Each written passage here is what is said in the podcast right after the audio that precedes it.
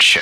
You said the only guy, the only man that ever outsmoked you in the day was Willie Nelson. And that, that fact remains true to this day. Willie Nelson is the greatest smoker of all time. what does it mean to be the greatest smoker of all time? Because I, I- because in other words, Willie just can consume so much weed and kind of act like he's got it under control. Is that the prerequisite for being the greatest weed smoker ever? No, I think sustaining, maintaining, being relevant, keeping your mind straight, keeping your body right, still able to move, able to perform, Right. and able to smoke at high levels when necessary. So Where did it occur? Were you on his tour bus, or were you guys touring together? What, what was going on that you encountered Willie Nelson? we were in Amsterdam together for 420 one year. Oh my Out of all the places to be. Yeah. He had a show on the 19th and I had a show on the 20th. Like- so this was the 18th when we were out there. So we were just hanging out in his hotel room. How do you meet him? Does somebody say, "Hey, Willie wants to meet you, Snoop"? Uh, is it that kind of thing where where they contact your agent or something, or you just ran into him in the hotel? It's like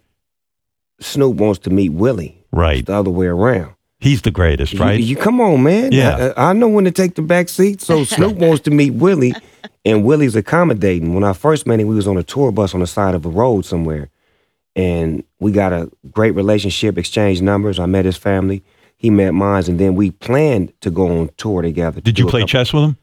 I played dominoes with him, and Did he you? beat my ass. That's his thing: chess, dominoes, he any kind of beat board game. my ass while smoking with me and passing a blunt, a bong, a joint. I'm like, Willie, there's too much shit going on. I can't think and do all this at the same time. The Howard Stern Show.